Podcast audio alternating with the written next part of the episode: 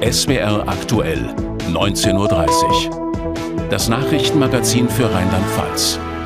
Mit Florence Herbst und Sascha Becker. Guten Abend. 52,5 Stunden etwa noch, dann wünschen wir uns Prost, Neujahr und alles Gute. Und am Himmel über Rheinland-Pfalz wird's bunt, zumindest wieder bunter als in den vergangenen beiden Jahren. Wegen der Corona-Regeln gab es praktisch kein Feuerwerk. Deswegen fiebern viele diesmal umso mehr auf Silvester hin. Seit heute gibt's die Böller zu kaufen. Oliver Bemelmann über den Verkaufsstart in der Pfalz. Nach 3 Jahren darf Markus Hofacker endlich wieder Feuerwerksartikel für Silvester verkaufen. Der Ansturm in seinem Laden im pfälzischen Altrip ist seit dem frühen Morgen entsprechend groß. Wir hatten heute Morgen schon um 6 Uhr hier geöffnet und da waren doch schon einige Kunden, die dann spezielle Batterien erwerben wollten, teilweise aus Mainz, aus Alzey, also auch von weiter her. Also wir sind bisher sehr zufrieden. Besonders gefragt in diesem Jahr sind Feuerwerksbatterien und Raketen made in Germany. Die Kunden geben zum Teil weit mehr als 100 € aus. Die letzten 2 Jahre war es verboten und jetzt ist mein Sohn in dem Alter, dass er viel Spaß dran hat. Dann haben wir uns gedacht, dann gönnen wir uns mal wieder was dieses Jahr. Was halt sein soll, der Effekt soll schön sein. Vor allem, dass die Kinder, die Kleinen was davon haben und wir einen guten Start ins neue Jahr haben. Insgesamt ist das Geschäft in diesem Jahr laut Gewerbeaufsicht eher verhalten und das Angebot geringer. Einige verkauften gar keine Böller und Raketen mehr, andere wie dieser Waffenhändler in Landau haben ihr Sortiment verkleinert. Manche sagen, Silvester findet für mich still statt, manche sagen, ich möchte ein bisschen Feuerwerk machen, dazu gehöre ich auch und es soll ja auch ein bisschen die bösen Geister vertreiben und von denen haben wir ja auch ein paar und von dem her hoffen wir mal, dass 2023 dann für uns alle ein gutes Jahr wird. Er und Kollege Markus Hofacker hoffen auf gute Geschäfte, raten Kunden aber auch beim Kauf darauf zu achten, dass die Feuerwerkskörper geprüft sind. Dies erkenne man an der CE-Kennzeichnung und der Registriernummer. Bei nicht zugelassenem Feuerwerk kann es schnell gefährlich werden, wie ein Test zeigt. 3, 2, 1. Wir sehen hier einen Knallkörper mit Blitzknallsatz, relativ klein, 2 Gramm. Und Sie sehen hier die Auswirkungen, also wenn das die Hand gewesen wäre, also da hätte man dann schwerste Verletzungen davon getragen. Damit das nicht passiert, werden Kunden im Altripper Fachgeschäft extra beraten. Noch bis Samstag können Böller, Raketen und Feuerwerksbatterien gekauft werden. Feuerwerk kann auch gefährlich sein. Darauf weist auch der Präsident der Bundesärztekammer, Klaus Reinhardt, hin und fordert ein Verbot. Guten Abend nach Berlin. Guten Abend, Herr Becker. Herr Reinhardt, nach 2 ruhigen Corona-Silvestern kann man es ja ganz gut vergleichen. Was sehen Sie denn in den Kliniken in der Silvesternacht? Naja, statistisch haben wir immer so etwa 8000 Verletzte in deutschen Kliniken zu versorgen in der Silvesternacht. Zu versorgen mit Verbrennungen, Verletzungen am Auge, Knalltraumata am Ohr. Und die müssen jetzt aktuell zusätzlich zu den vielen Infekterkrankten dann auch noch versorgt werden. Und darum muss man aus Sicht der Kliniken und der Ärzteschaft sagen, wäre es jetzt zu begrüßen, wenn nicht geböllert würde. Feuerwerksfans sehen das natürlich ganz anders. Wenn man ordentlich mit den Knallern umgeht und nicht betrunken ist, dann passiert auch nichts. Wollen Sie wirklich den Leuten diesen Spaß nehmen? Naja, zum einen muss man sagen, Spaß und Freiheit können sich auch in etwas anderem ausdrücken als in Silvesterböllern. Das ist meine persönliche Meinung, dazu stehe ich aber. Erstens und zweitens ist das ja auch so, dass selbst wenn nichts passieren sollte, es noch 2 weitere Gründe für mich gibt, das Böllern kritisch in Frage zu stellen. Das eine ist die Feinstaubbelastung. Das ist etwas, was wir aus Umweltgesichtspunkten betrachten müssen, zum einen und zum anderen auch aus medizinischen Gesichtspunkten, weil es die Lunge belastet und die Atemwege belastet bei Menschen, die Atemwegserkrankungen haben. Und der dritte Grund, der für mich zählt, ist auch der, dass ich sagen muss, in einer Zeit, in der wir hier von Berlin aus betrachtet etwa 850 Kilometer nach Osten Krieg beobachten und sehen, finde ich Knallen, Zünden von Raketen und Böllern, wo wir 1,5 Millionen Ukrainer bei uns haben, die vielleicht auch dann an den Krieg erinnert werden, auch zumindest kritisch reflexionsbedürftig. Das sagen ja immer viele irgendwie, ach, für die Kinder machen wir aber ein bisschen was.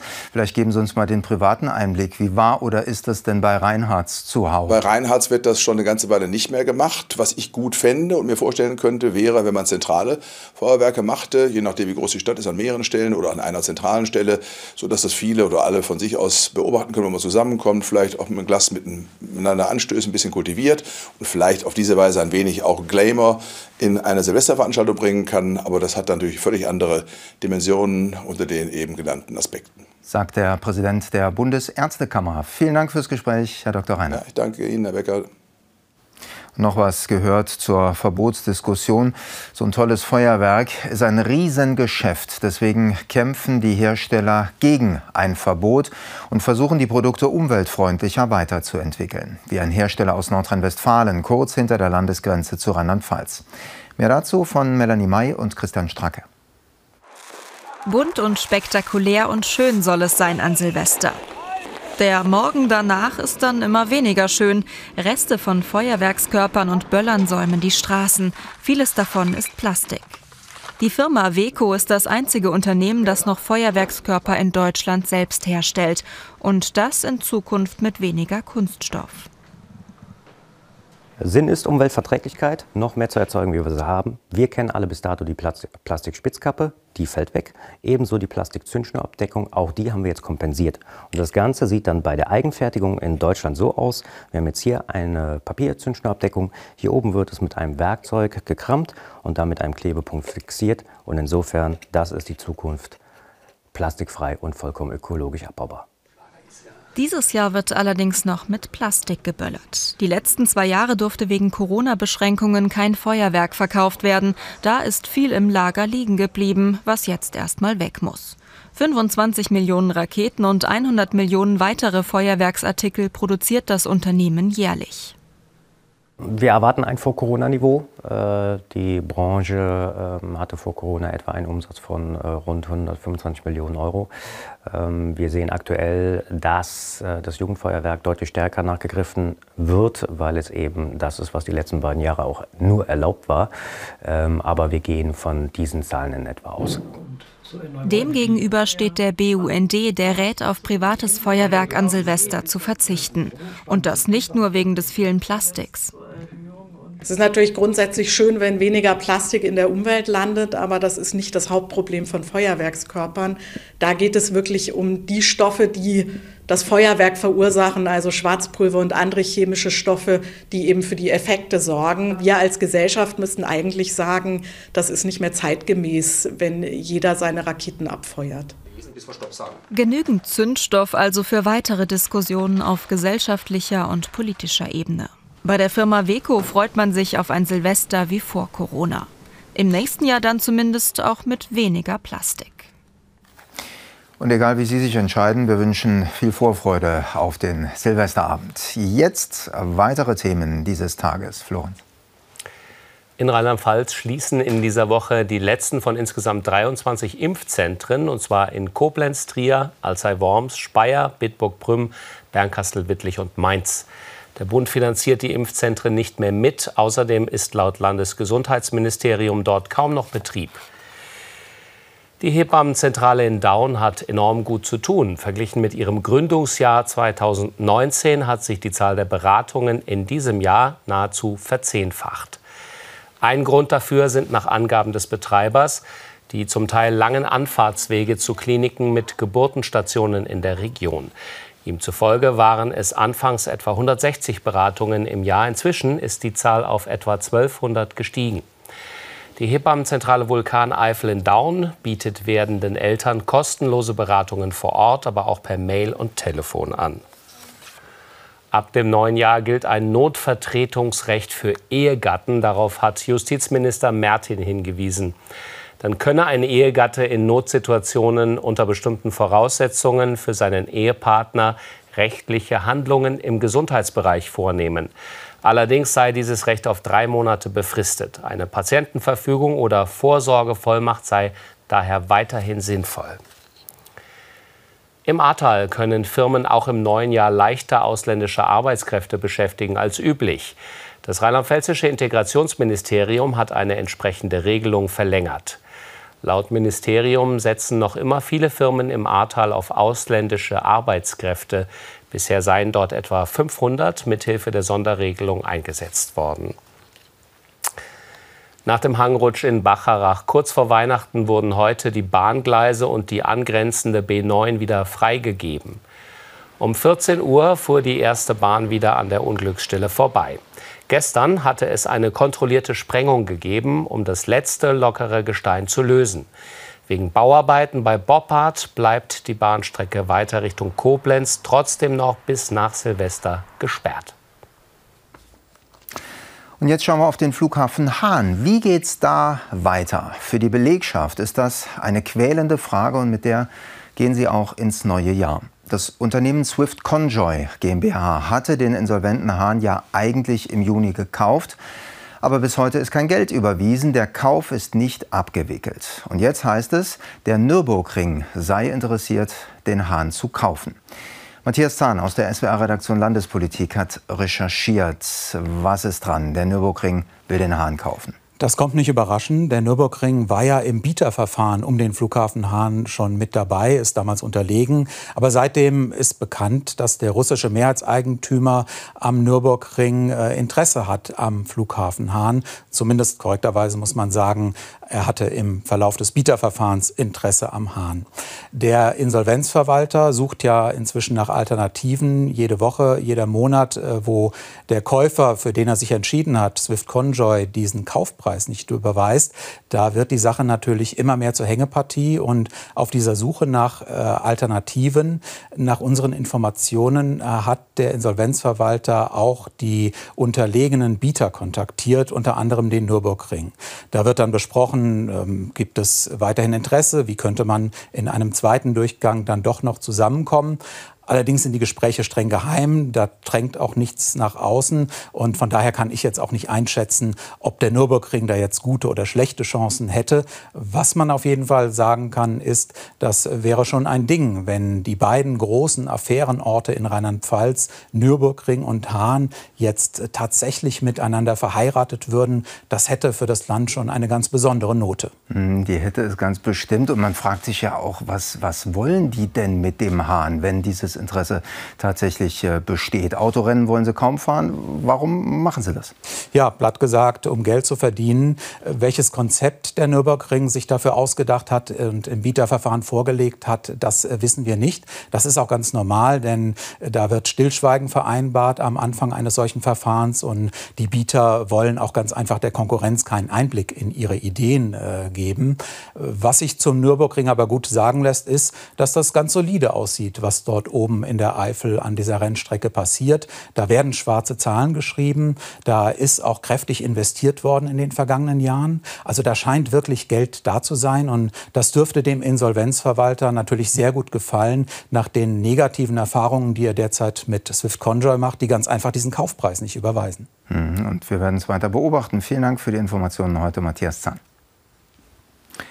Wird spannend, was 2023 für den Hahn so bereithält. Das führt uns auch nahtlos zu unserer Serie diese Woche, unserem Blick ins neue Jahr und zu der Frage, was sich alles ändert. Heute geht es um die Bereiche Energie und Umwelt. Jürgen Thiem mit ein paar Punkten, die Entlastung bringen. Freuen dürfen sich alle, die eine Photovoltaikanlage auf dem Dach haben und Strom einspeisen. Ihre Erträge müssen sie fortan nicht mehr versteuern. Entlastung für alle, das verspricht der Energiepreisdeckel. Für Gas liegt er bei 12 Cent pro Kilowattstunde, für Strom bei 40, für Fernwärme bei 9,5 Cent. Grundsätzlich ist es gut, dass die Verbraucher entlastet werden. Allerdings wäre es besser, wenn man die Entlastung auf diejenigen beschränkt und konzentriert, die ein niedriges Einkommen haben und die es wirklich brauchen, weil wir haben trotz des Deckels ein immer noch höheres Preisniveau als vor der Krise. Und deswegen brauchen wir ein Sperrmoratorium, damit niemand im Kalten und im Dunkeln sitzt. Diese Ausgaben sollen zum Teil über eine Form der Übergewinnsteuer finanziert werden. Unternehmen der Öl-, Gas-, Kohle- und Raffineriewirtschaft müssen Gewinne, die deutlich höher ausfallen als in den Vorjahren, mit 33% versteuern. Noch allerdings muss dieses Gesetz den Bundesrat passieren. Die Unternehmer im Land hätten nichts dagegen, wenn es dort scheitert. Einige Branchen haben mit Sicherheit dieses Jahr viel Geld verdient. Das ist die Rüstungsindustrie, die Chemieindustrie teilweise die Energieindustrie.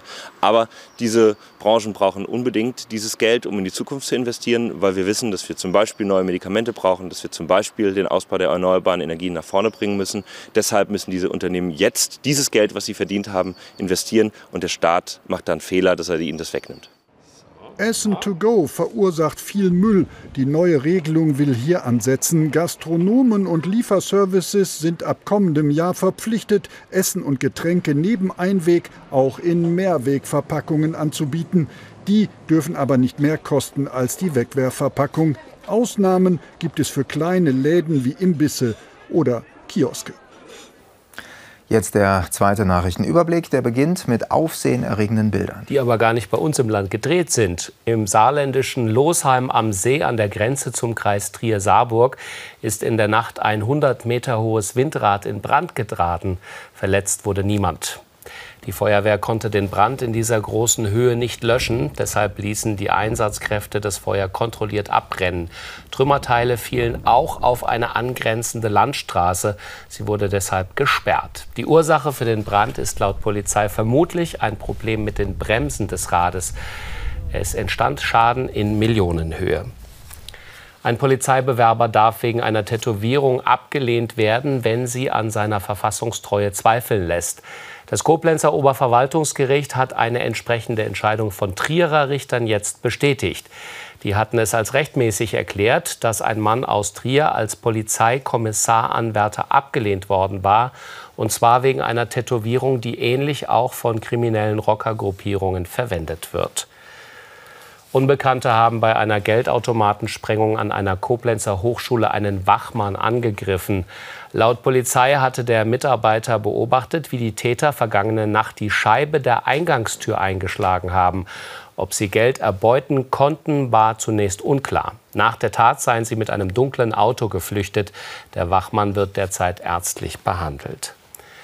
In Ludwigshafen suchen Polizei und Staatsanwaltschaft jetzt mit einem Fahndungsfoto nach zwei Jugendlichen, die eine Straßenbahn zum Entgleisen gebracht haben sollen. Ihnen wird vorgeworfen, am 8. Oktober Steine auf die Gleise gelegt zu haben. Eine Straßenbahn entgleiste. Es entstand ein Sachschaden von rund 300.000 €.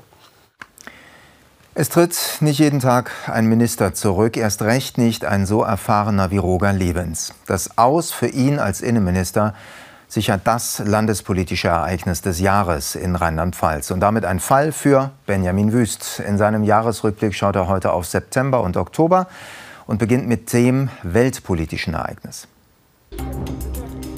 Im September erreichen uns diese Bilder aus Russland. Demonstranten abgeführt, weil sie sich gegen Putins Teilmobilmachung im Ukraine-Krieg stellen. Und diese riesige Lecks an den Gaspipelines Nord Stream, verursacht durch Explosionen. Alles weit weg und doch ganz nah. Der Krieg in der Ukraine und seine Folgen prägen bis zum Jahresende auch das Leben in Rheinland-Pfalz. Die Energiekrise wird spätestens im Herbst vielerorts spürbar, ganz real. Pflegeheime wie hier in Katzenelnbogen drohen erheblich teurer zu werden. Der Grund: Energiekosten und die Inflation. Wer soll, wer kann das bezahlen? Lebe Tag und Nacht in Sorge. Bäckereien wie diese im Westerwald müssen plötzlich mit dreimal höheren Stromkosten klarkommen. Museen fürchten sich vor Blackouts, denn die Exponate benötigen eine bestimmte Raumtemperatur. Selbst Tierparks wie in Rockenhausen müssen sich verschulden, um die Käfige so zu heizen, wie es die Tiere brauchen. Alles weit weg vom Krieg. Und dennoch, die Auswirkungen sind spürbar, fast überall. Filmaufnahmen aus einem Hubschrauber. Sie läuten das Aus von Innenminister Lebens ein. Auf diesen Filmen sind keine eingestürzten Häuser, nicht die weggerissenen Brücken, die Bahnlinie, die zerstört wurde.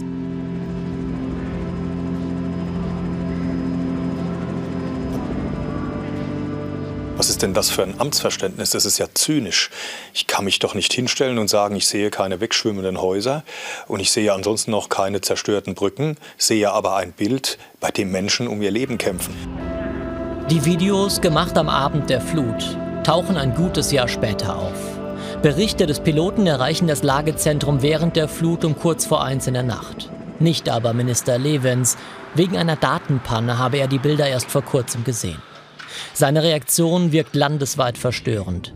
Er erkenne keine Katastrophe, aber ein großes Hochwasser auf diesen Videos. Die Opposition schäumt. Ein einfacher Vergleich mit Bildern vorher hätte schon in der Flutnacht die Dimension zeigen können. Es standen keine Häuser mehr da, wo vorher Häuser standen. Und der Innenminister verkennt hier die Realität. Der 12. Oktober. Es sind die wohl schwersten Schritte für die Ministerpräsidentin und ihren engen Vertrauten Roger Lebens. Heute übernehme ich für meinen Verantwortungsbereich gemachte Fehler die politische Verantwortung. Ich persönlich sage, es gibt selten Menschen in der Politik, dem man so umfänglich vertrauen kann, wie ich Roger Lebens vertrauen konnte.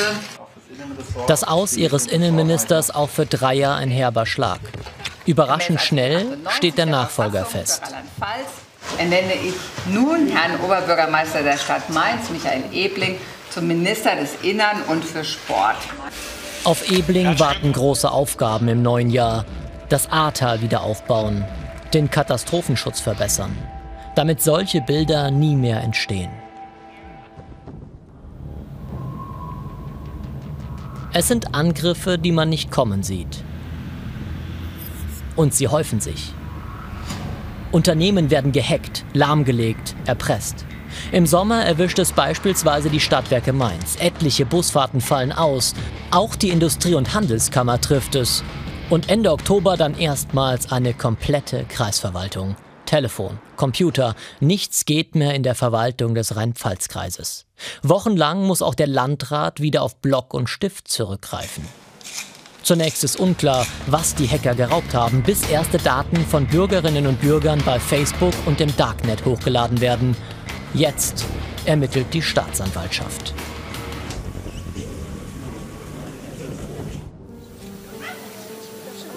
Ein Stadtteil steht unter Schock.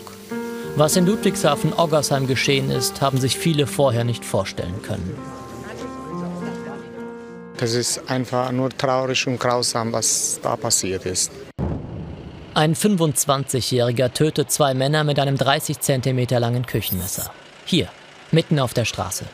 Anschließend trennt der Täter einem der Opfer den Arm ab und wirft ihn seiner Ex-Freundin auf den Balkon.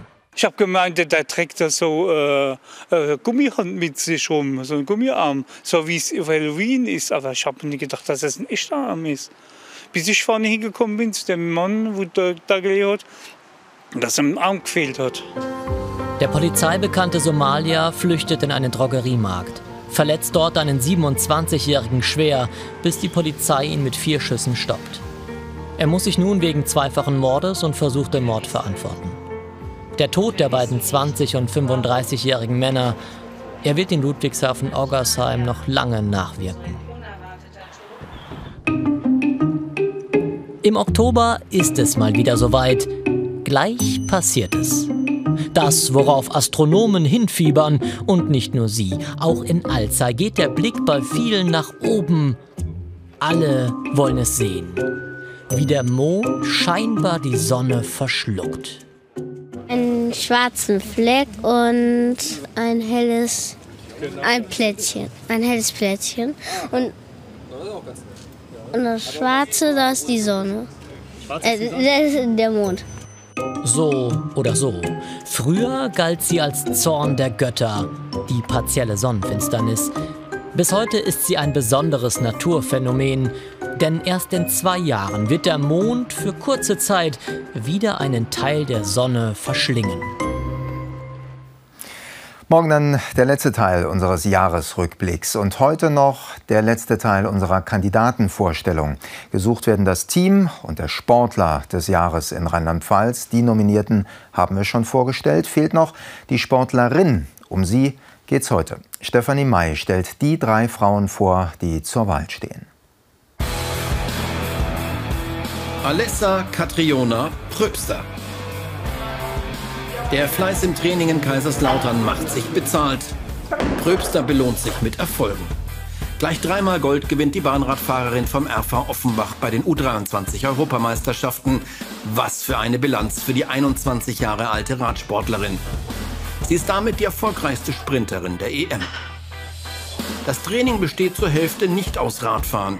Athletik, Ausdauer und Krafttraining gehen auch ohne Zweirad. Es war ein super starkes Jahr für die große Nachwuchshoffnung im Bahnradsport. Lisa Marie Schweizer. Die Gewichtheberin ist Leistungsträgerin beim AV03 Speyer.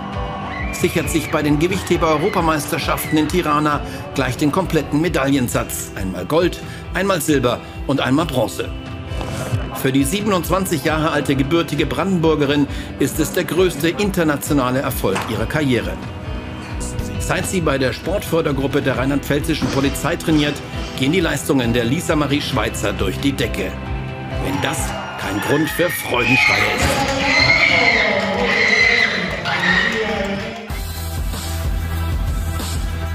Ricarda Funk.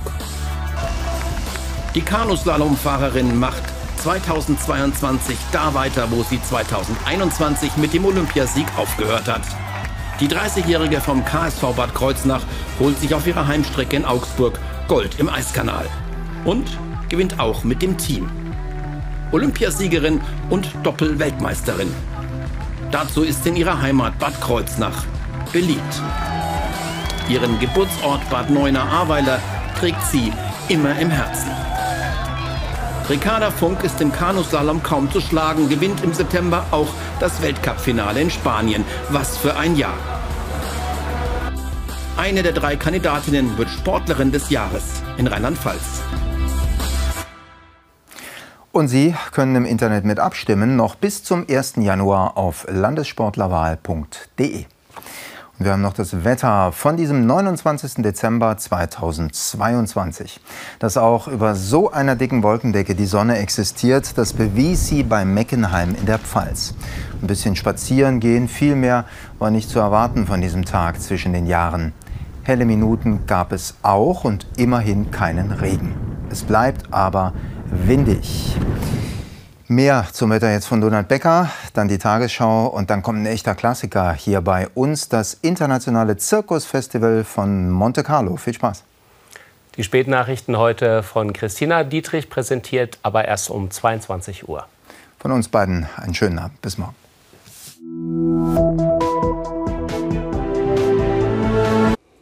Schönen guten Abend und herzlich willkommen zum Wetter. Und wir schauen gleich mal mit Hilfe unserer Isobaren und Frontenkarte in die Zukunft. Und wir sehen, hier steht ein neues Tief mit entsprechenden Tiefausläufern. Parat wird dann auch morgen von Westen her neuen Regen bringen. Und auch vorübergehend wird es dann wirklich mal sehr windig, aber auch sehr warm. Von Südwesten her kommt wirklich subtropische Luft zu uns. Wir schauen mal auf dem Vorschaufilm nach, wann es regnen wird. In der Nacht trocken, dann morgen dieses Regengebiet, was durchrauscht.